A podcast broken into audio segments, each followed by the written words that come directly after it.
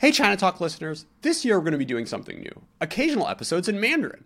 While getting mainland guests to talk about more conventional China Talk topics like U.S.-China relations or export controls has not been easy, I do think doing a more slice-of-life kind of business story angle, exploring odd corners of China in a pale imitation of Gushar FM is both fun and really enriching to our coverage. In this episode, you'll hear from the founder of keyboard manufacturer Mellatrix, who goes by Simba Hua. We get into why people like to make their own keyboards, the challenges and wonders of working with the Chinese keyboard supply chain, as well as the differences in customer preferences between East Asian and Western keyboard fans. Co-hosting with me is Irene Zhang, one of China Talk's editors. You can find more of her writing and more China Talk in general on our newsletter at Chinatalk.media. And if you can't understand Chinese, not to worry. We'll be running a translated transcript later this month on the newsletter. Given that this is our first ever Chinese language interview, do reach out and give us some feedback or any ideas for other shows we might want to pursue in this series. Thanks so much. 那您麻烦要不能不能先介绍一下自己，您是怎么样，你是什么时候开始做键盘的，然后什么时候开始决定要创业的呢？我其实一直以来我是一个键盘的爱好者，在10年前吧，我就开始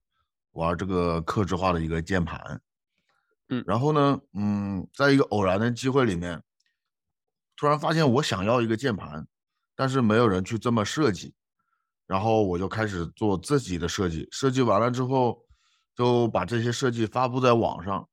发现还有不做人挺喜欢我的这个设计，然后我就很有成就感啊，很有成就感，然后我就开始卖给大家，卖给大家之后呢，我就开始兼职做这件事情。 就是做了一段这个事情之后，发现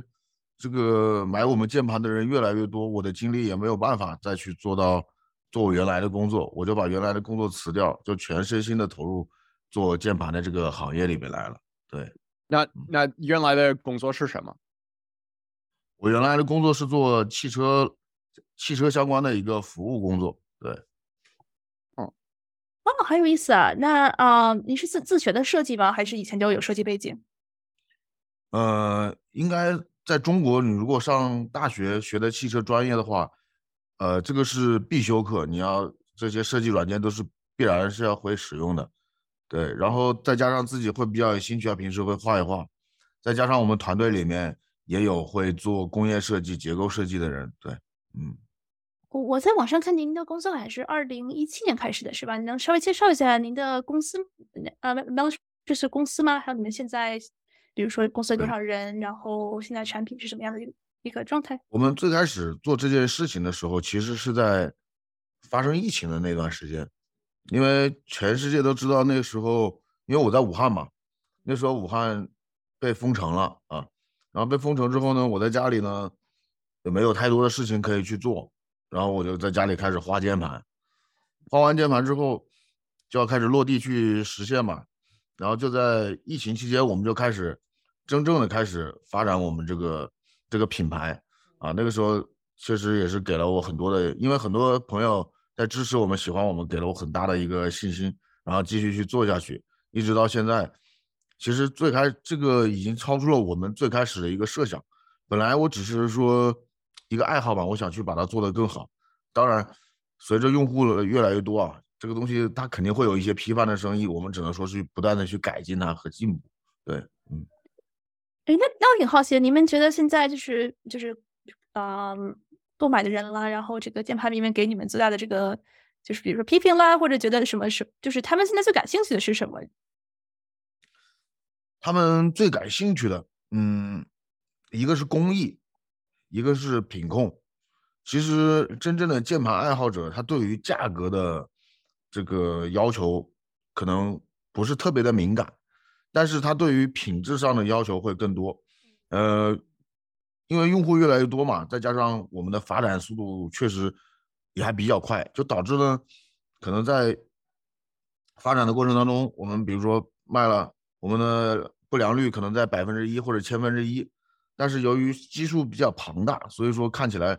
这个一些质量问题就会比较突出，然后我们就会，当然我们也会不断的在目前在优化， 然后增加我们的质检人员，增加质检流程，对，目前是这样的。然后客户可能对于新工艺啊，他可能会更加的一个在意你有没有什么新的东西出来，因为做客制化玩家嘛，他是希望尝试更加新颖的一个东西，和别人不一样的一个东西，和跟别人做一些更独特不一样的东西。比如说我们有一款产品叫 Promise 的话，它基本上每一个零部件它定制版的每一个零部件它都可以定制颜色啊，或者甚至有或者没有都可以定制。我们用排列组合计算了一下，大概有220万种组合。然后对于我们工作的这个工作人员的压力也是比较大，而且它的背部是可以完全定制的。其实我们的理念就是希望啊，每个人都有一把自己独一无二的一个键盘。对，这是我们最开始做这个东西的理念。现在呢，当然这个工作量确实太过于庞大了，这个对。那你首先为什么对键盘感兴趣？然后麻烦你查一下为什么越来越多的人在国内和国外都认为这个爱好有意思。我对键盘感兴趣，首先我最开始使用量产键盘的时候，就是塑料的键盘的时候，我觉得分量不够重，我喜欢很重的东西，我喜欢有一些简洁的一些工业设计上的一些东西。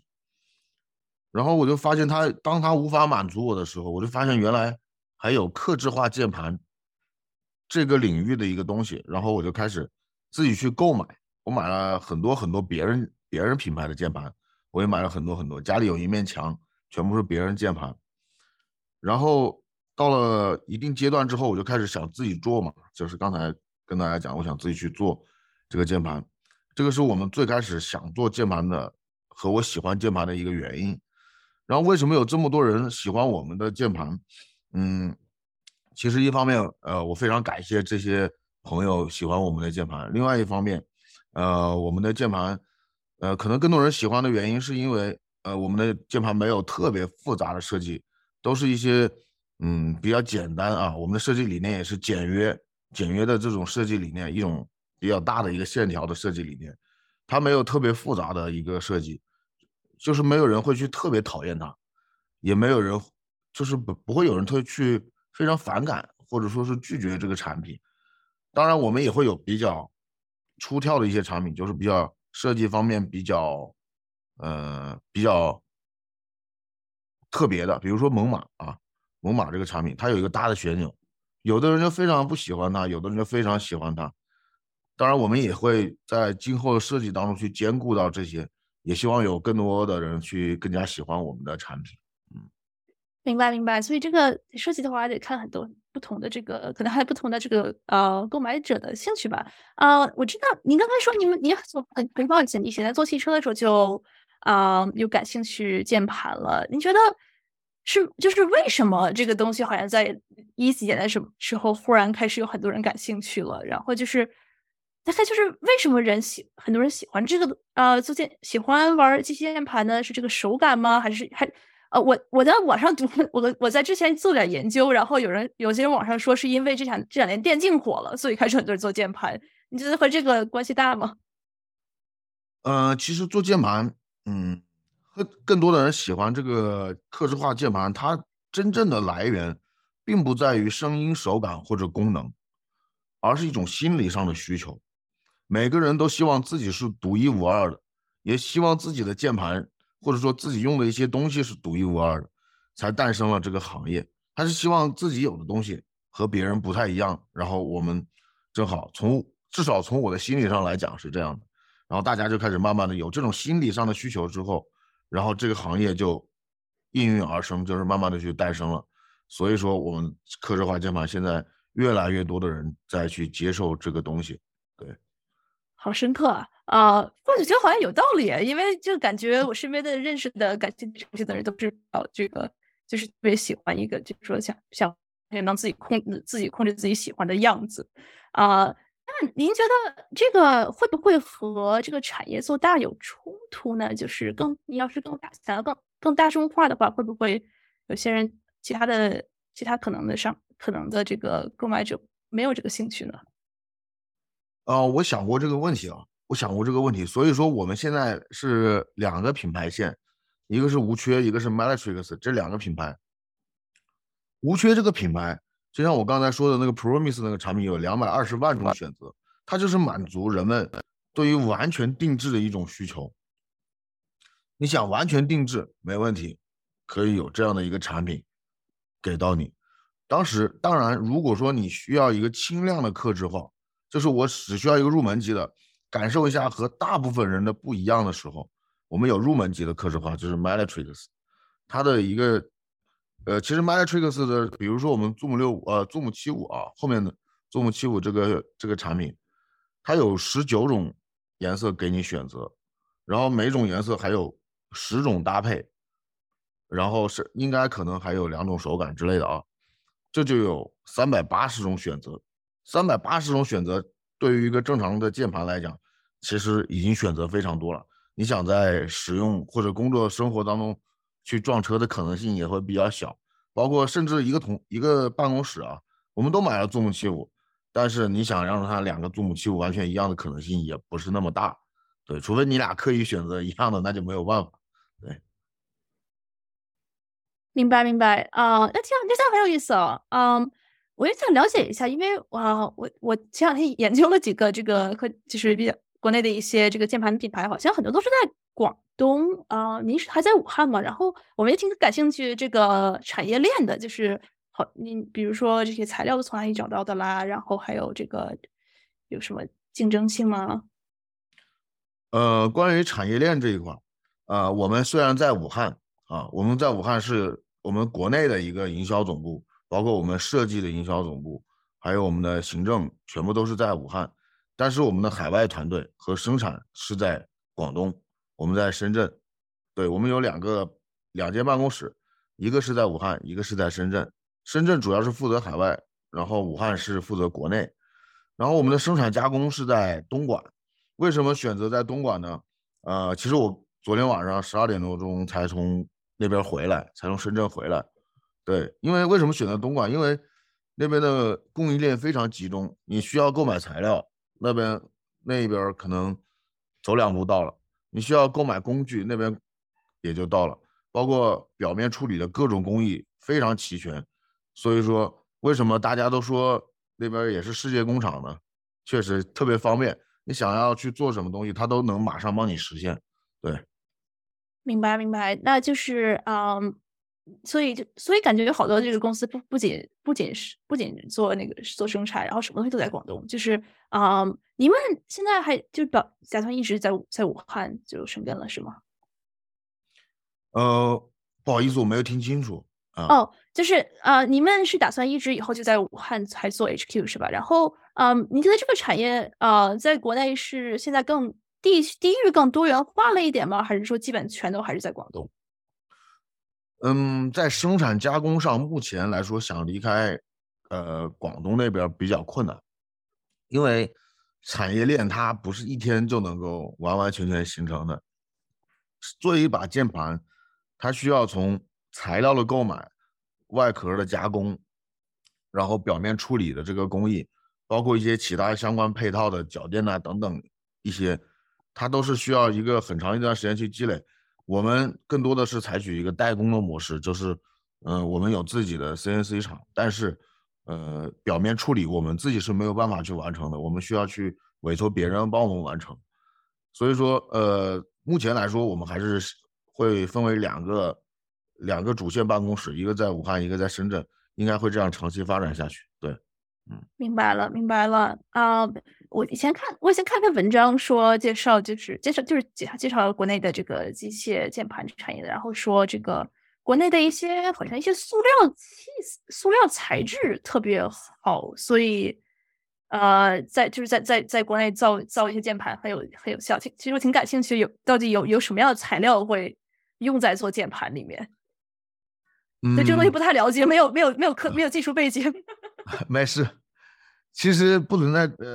只要你能想到的材料在国内都能做出来。没有，只要你能想到，无论是塑料还是玻璃，还是金属，甚至钛合金啊、铝合金啊、铜、铁，这都是很正常的一些东西。还包括不锈钢。你要用塑料做那更正常了，包括现在很少用到的玻璃。其实我们现在有一款键盘全透明的，应该是世界上第一款完完全全透明的，连 PCB 都是透明的键盘，对，它都采用一些特殊的工艺做成。现在就是只要我非常自豪啊，就是你只要在中国你想做什么样的东西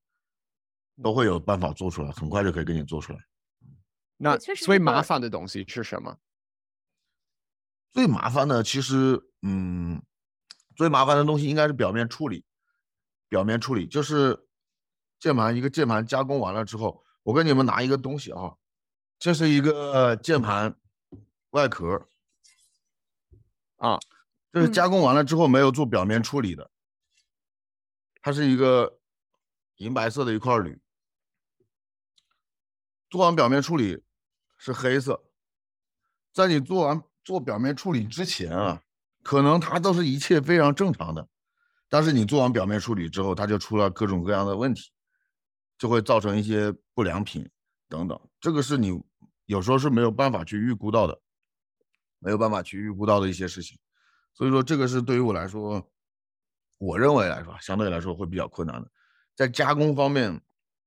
都非常成熟，对。明白，所以还是就是很难没有失败率是吧？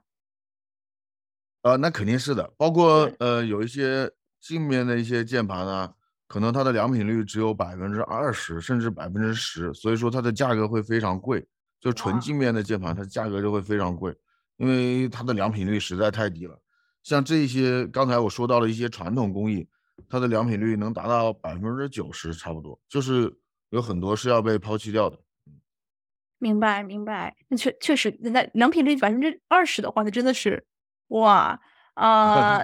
您觉得，就是我知道 Mellatrix 现在那个还有无雀也都是在国内国外都卖，然后你们也有一些这个国外的 marketing， 所以您觉得你有没有观察出来任何国内国外的这个消费者的爱好区别或者什么之类的？其实还是有一些区别的，比如说国外的玩家他可能更多的喜欢一些粗糙的手感，或者说是一些磨砂的质感，但是国内的玩家他就会喜欢一些光滑的触感，还有镜面的一些感觉，这是可能说是一些文化的差异导致了大家的一些对于喜好上的一些不一样。但是其他的方面大家接近于趋同，对，基本上差不多了。在外观设计方面，国内的玩家可能会喜欢更加复杂多元素的一些线条选择，然后国外的玩家他会喜欢，应该是东南亚和欧美之间的玩家区别，这已经不能算到国外和国内了，可能是亚洲文化跟欧美文化的区别了。这应该欧美的客户可能会喜欢简约大气的一些设计，国内就是亚洲玩家可能会喜欢一些精巧复杂的一些设计，对。很有意思哦。我看到你们现在在国外最大是卖哪个市场？我看你们好像有卖东南亚的，有卖北美的，还有好像全世界都可以 shipping 的。国外最大的市场应该是在北美了。OK， 明白。对，我看到你们，你说，没事，你先问。那个键盘国内和国外的大 V， 你看过国外的什么 YouTube 上的键盘内容吗？他们有什么跟国内的大 V 有什么区别？运输商吗？还是什么商？就是那个做一些那个内容的人，就是比如说做内容的，网红之类的是吧？不算大 V， 算是网红，做视频的人。是这样的，大家的区别其实在于，国内的这一些做内容创作者，他更多的会去大家非常注重打字的声音，可能更多的注重于最后的结果，我们这个键盘装完的结果是什么样子。但是国外的这个内容创作者，他会从过程到结果，他会记录的会更加详细一点，他一个视频可能会有3-4个小时。但是国内的话，因为大家可能工作节奏会比较快一点啊，工作节奏非常快，大家看视频的时间会比较短，所以说我们在短视频上可能会做的比较多一点，10分钟左右的视频，5分钟到10分钟的视频会多一点，会更加直观的把这个结果告诉大家。对，哦，明白，明白。你觉得，所以你们现在有投短，我看到你们的这个对外的 marketing 上有这个 YouTube， 然后你们在国内有投短视频的这种内容吗？主要的销售是通过那个吗？其实，我们也会和一些内容创作者有一些合作，有一些其实他更多的这些人是我的一些朋友，因为他们也是玩家啊，我们会把我们的一些东西送给他们，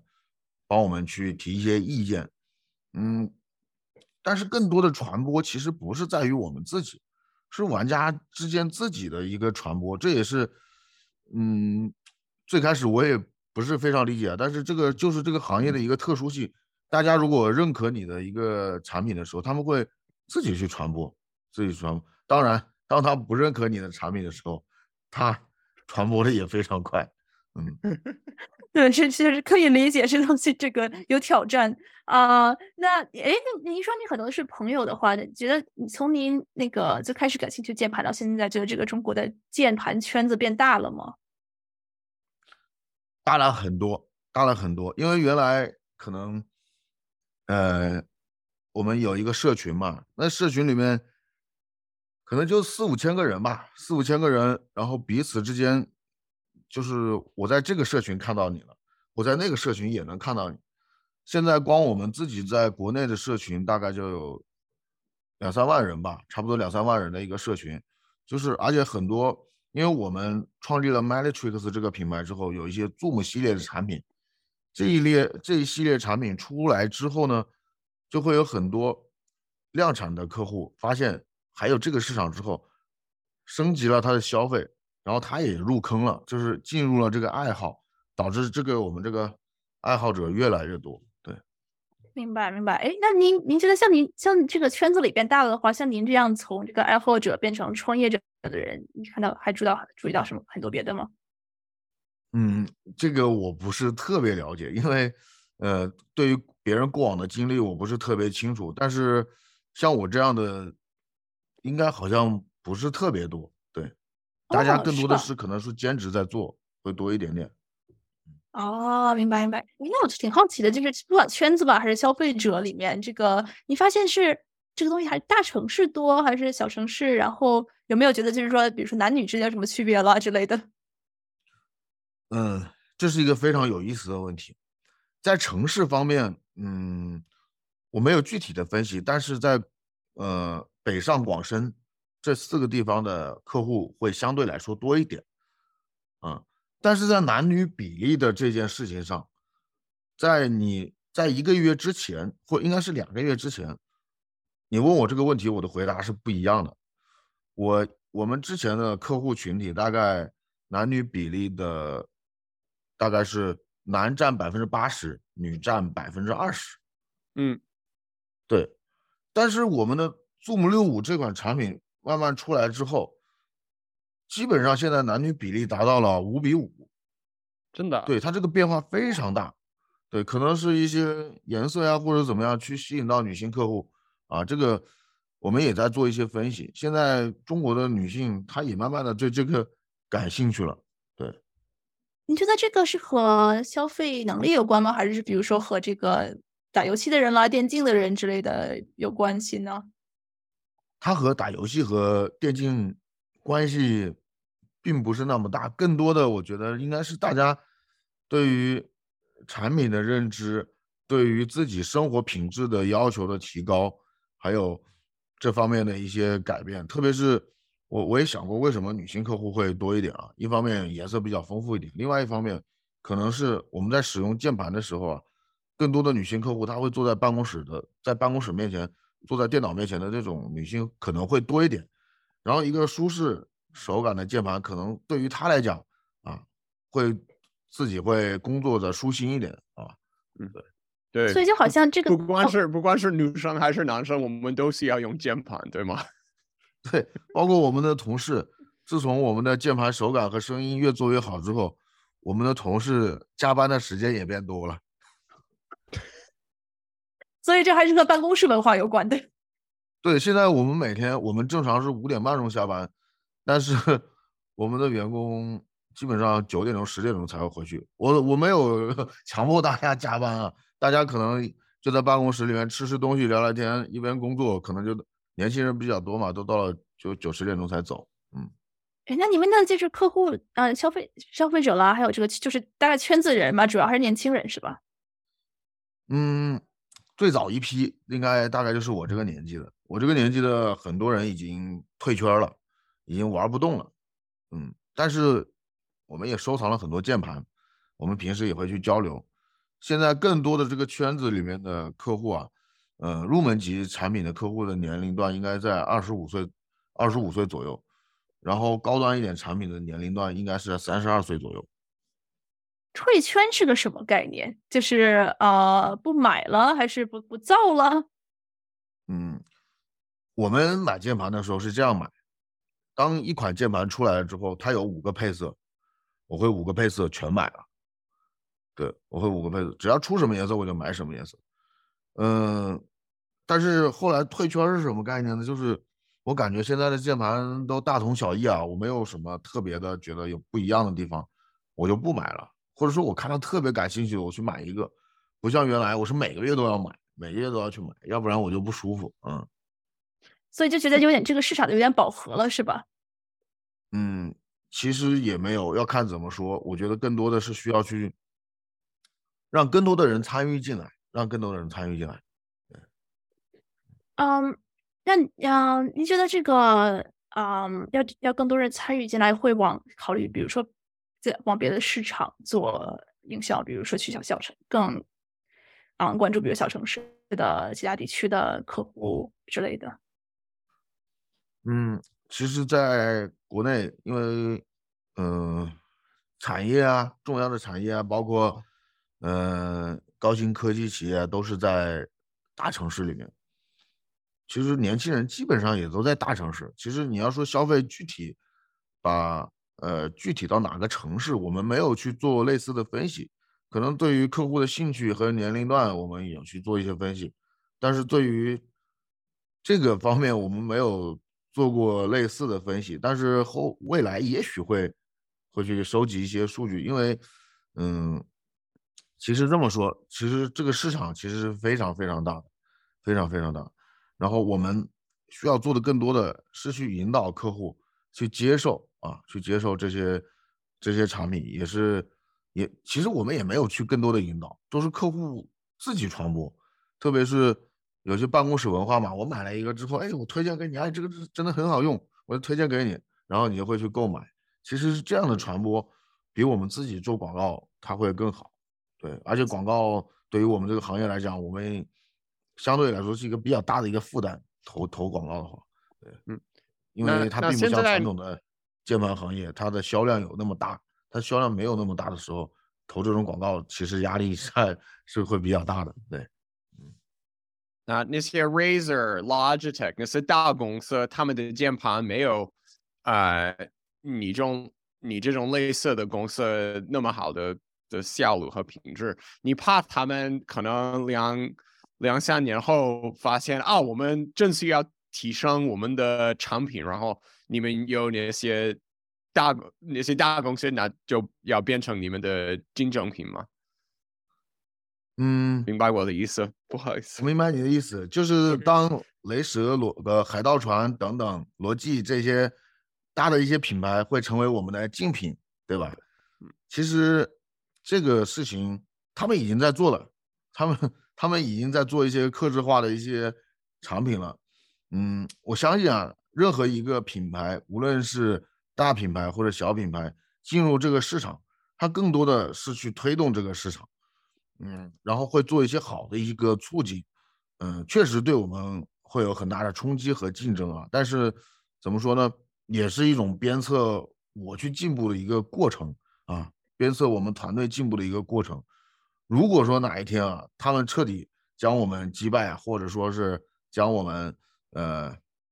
让我们不复存在，那只能说这是一个发展的一个必然。如果说这只是一个发展的道路上，因为如果说我不去求上进，不去创新，那我们最后肯定会这样。对吧？我们也会有我们一些优势的地方，比如说对于我们来讲，我们团队比较灵活，做事情啊，团队会相对来说比较灵活一点。我们在设计啊以及方向政策上的转变，可能会比这些大公司来的会快一点点。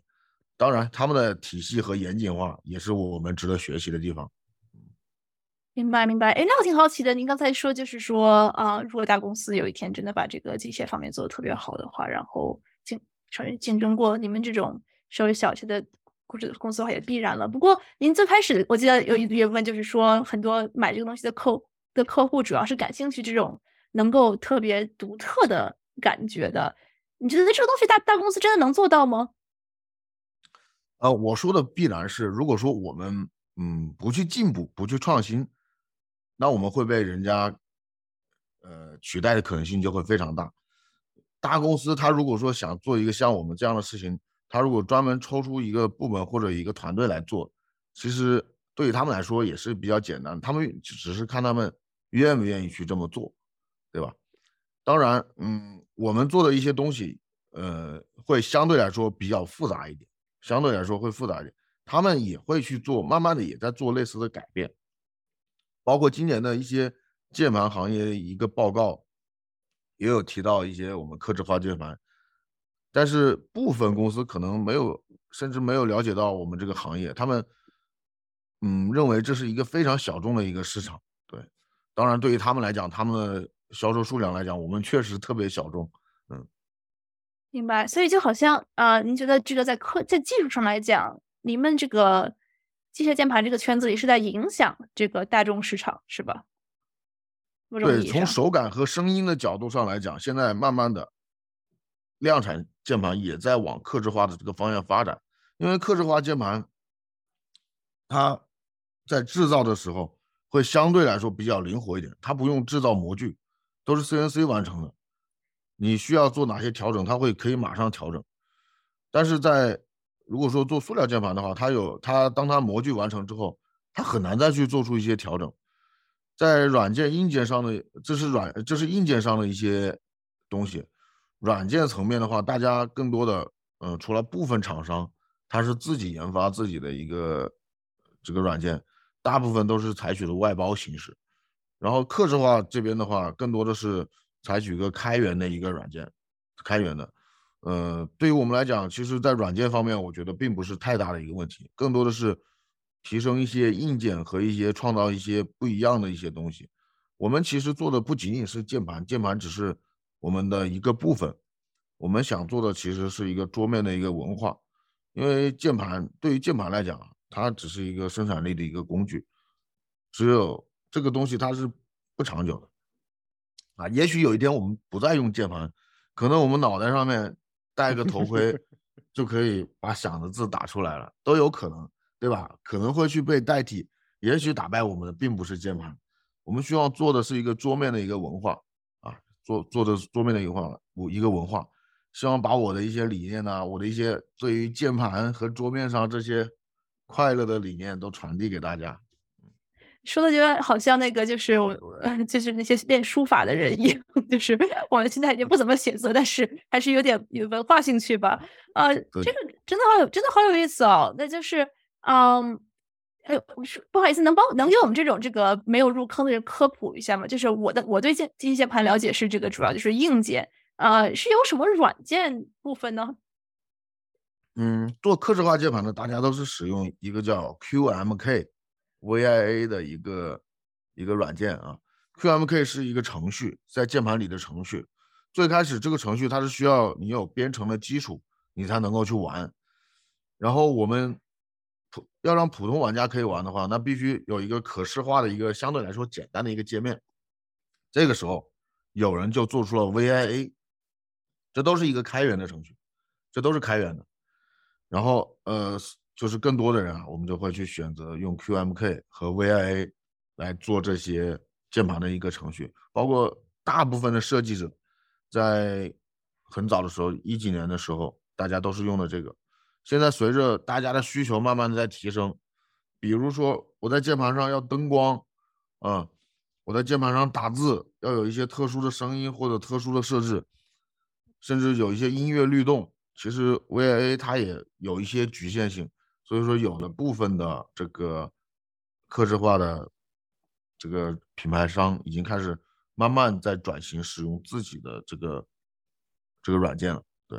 然后像雷蛇啊，或者说其他的这些大品牌啊，他们都会有自己的一个软件的一个界面供大家去使用，这也是其实这是他们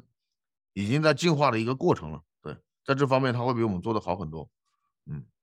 人家这东西因为所以因为它是开源的，所以那消费者也可以自己改，是吧？因为我见过好像有人拍视频是他们是自己买了键盘，好像是你们家的键盘之后，然后怎么把他们自己的写的程序插进去？对，他可以自己修改。哦，对，那很有意思啊。那就是那这个会就相当于能解打的东西不一样，还是说能怎么样？有什么区别呢？嗯，比如说我想我正常打字12345 6就是12345 6。嗯。但是可能我的工作需求，我不需要打12345 6，我这个地方需要 F1 F2 F3， 那我就把它设置一下，我就可以把整个键盘改变成我习惯的一个键位，或者说我习惯的一些组合键，做一些特殊的一些操作。对，明白。哎，那你有没有观察过一般做什么工作人特别喜欢这种自己做键盘？程序员，再就是在办公室做着的一些现在比如说新媒体啊，然后再就是也做这个短视频运营的很多的，嗯，是吧？就是相当于做视频编辑的人很哦，那倒有道理哈。对，大家都会在其实就是在电脑面前工作的越多的人，就是使用的会越多。明白。那你先，没事你先。OK， 刚才网络断了一下啊，没事。那个贸易战跟对你的公司有影响吗？嗯，这个涉及到国家层面的东西，对我来说，我不是太清楚他们的东西，但是对于我们来讲还好，因为我们合作伙伴之间也不会讨论到这些。嗯 ，OK， 明白。所以你们。对外卖我看到好像就是你们就是对国外卖的话，有些是通过你们自己网站，有些是通过第三方转销。对，所以我们在全世界都有全世界各地都有我们的分销商。对。哦，那现在有几个大洲？也现在有计划往别的市场扩吗？基本上每个市场都有，可能南美市场会少一点点，其他的都有。嗯，明白。就是通过国外市场这个事情其实挺感兴趣的，就是好像在国外我前两天为了研究这个翻一些论坛什么之类的，好像国外一些这个圈子里对中国的一些品牌现在有一些这个比较深的认识了，但是当然还是没有一些比如说那种全球那种大品牌这个了解的特别多。你觉得这个在品牌认识上，这个外国客户在过去几年中有没有什么变化？对中国的品牌了解？嗯，每个国家它都有好的品牌，有不好的品牌。然后一个品牌的形成，它需要很多年的时间，它需要时间的沉淀，它也会经历过高峰和低谷，经历过这些高峰低谷的时间沉淀，它才能够成为一个真正的品牌。然后在新中国成立之后啊，我们这个很多品牌都在慢慢的不断的去涌现哈。其实很多人对我们的了解也在慢慢的加深和改变，更多的是往好的方面啊。当然我们也会听到一些批判的声音，我们选择去接受和调整和改变。对，大部分中国品牌应该都是这么去想的。大部分的国外平台也用中国的工厂吗？还是他们用别的工厂？他们也用国外的工厂。作为机械键盘行业，客制化机械键盘行业，就我了解到的95%以上都是中国的工厂。对，我前两天看了篇文章说，好像这个基本%，对，差不多那么多，基本很难买到这个不是中国造的。对，真的很有意思哦。那你们这个不管是舞曲还是 Mellatrix 品牌，你们大概接下来几年有什么计划吗？比如说市场啊，然后销售之类或者设计之类的。我们会对于常规的一些布局大小都会有一个自己的一个设计的一个键盘，应该在今年会全部会有一个完整的一个所有的键盘大小都会出到，都会有这样的产品，今年应该全部都会有。我们也会做桌面上一些其他的东西，包括一些更好玩的东西。它其实是一个生态链，它不仅仅是一把键盘，它还甚至包括鼠标啊，包括鼠标，包括现在根本就没有的产品，一些好玩的一些小东西。关于销量上来讲，比如什么呢？比如说可能桌面 AI 机器人呢，比如说我们有时候我们会去探讨啊，我的桌面有时候有点乱，我不知道大家有没有，不知道啊，大家有没有这种感受？我想在桌上找一支笔，有没有小机器人能够把我的笔找到，送到我的手上来？或者说我要找一把螺丝刀，能把这把螺丝刀送到我手上来吗？我希望，也许有一天我能做一个小的机器人，可以帮我找到任何的东西，至少在桌面上，先从桌面上开始去实现这些事情。这只是一个构想，但是你要去实现它，还是需要时间的。对，所以想往这个相当于收纳机器人这个方向走，是吗？也不是，它其实是你的一个桌面宠物。它可以帮你找到一些东西，它只是一个其中的一个功能。明白。那您觉得这个你说这个桌面文化了，然后这个你说这个程序员的这个客户很多，你觉得这个科技产业发展和你们这个有什么关系吗？整个大的环境里面，科技产业的发展，其实对我来讲，更多的是一种启发。我们也想做一些更高科技的一些东西，去融入到键盘啊，或者说是桌面上的一些产品。我们也希望有更多的有趣的这些人跟我们一起去合作。对，但是真正的前沿的科技用在键盘上的非常少。我希望有更高科技的键盘产品，对，去融入进来。我相信客户也会感兴趣。大概是往什么高科技方向可以发展的？你觉得？我觉得就像我刚才讲的，桌面的小机器人，它会有一些自己的意识，可以做一些小机器人，它可以帮我找笔呀，甚至可以观察我的表情啊，看到我工作疲惫的时候，或者我情绪低落的时候，它可以做一些滑稽的动作来逗我开心啊，这就是一个小的机器人嘛，桌面宠物。所以就是相当于把这个就整个这个工作过程，这个再往高科技方向发展。对，我是希望去这么走的。对，明白。那Jordan， 你要还没别的问题的话，我可以问最后一个，还是？对，就是。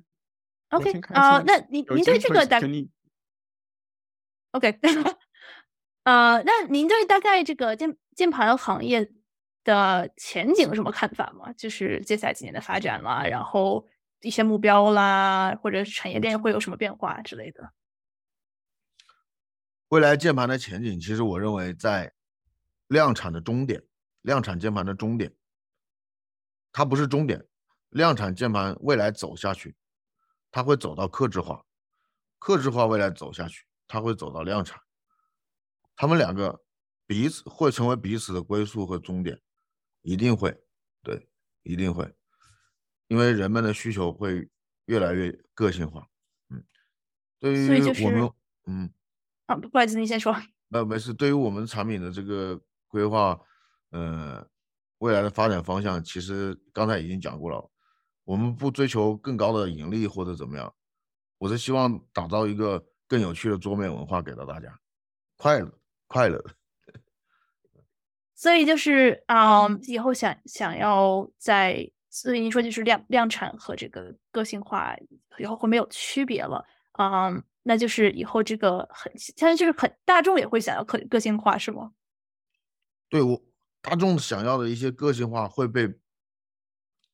会通过量产的一种方式让它的个性化实现的更加的快速。没有谁会希望自己的东西买一个东西要等好久，对吧？肯定会有一些新的方式方法来让这些想法去实现的更快。明白明白那我们要不聊到这里，周长你还有什么问题吗？没有别的问题哦。最后一个问题就是我们在每一个节目里放一首歌，你有什么最喜欢的歌或者一个跟键盘有关的歌？你这个问题有点让我猝不及防，我从来没有想过这个问题。然后说放一首歌，最近有首歌，之前有首歌比较火，也是我儿子比较喜欢的一首歌，孤勇者吧。OK， 好的，感觉这好像这展今天特别火。对 ，OK， 好的，好，谢谢。好，谢谢，稍后拜拜。谢谢参与。伤口你的不同，你犯的错都不必隐藏，你破旧的玩偶，你的面具，你的自我。他们说要带着光驯服每一头怪兽，我想站的我能帮忙，你还不行。他们说要缝好你的伤，没有人爱小丑。为何孤独不可光荣，人只有不完美值得歌颂。谁说污泥满身的不算英雄？爱你孤身走暗巷，爱你不跪的模样，爱你对峙过绝望不肯哭一场，爱你破烂的衣裳却敢堵命运的枪，爱你和我那么像缺口都一样。骑马黑马，这褴褛的披风，战马刹那，你最卑微的梦，是那黑夜中的无言与怒吼。谁说站在光里的才算英雄？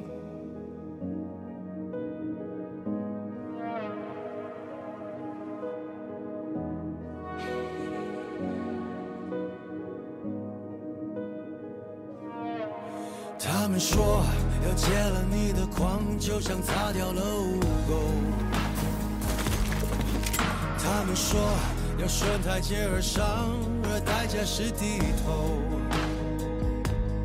那就让我不可乘风，你一样骄傲着那种孤勇。谁说对弈平凡的不算英雄？爱你孤身走暗巷，爱你不跪的模样，爱你对峙过绝望不肯哭一场，爱你破烂的衣裳却敢堵命运的枪，爱你和我那么像缺口都一样。骏马黑马，这褴褛的披风，战马刹那，你最卑微的梦，是那黑夜中的无言与怒吼。谁说站在光里的才算英雄？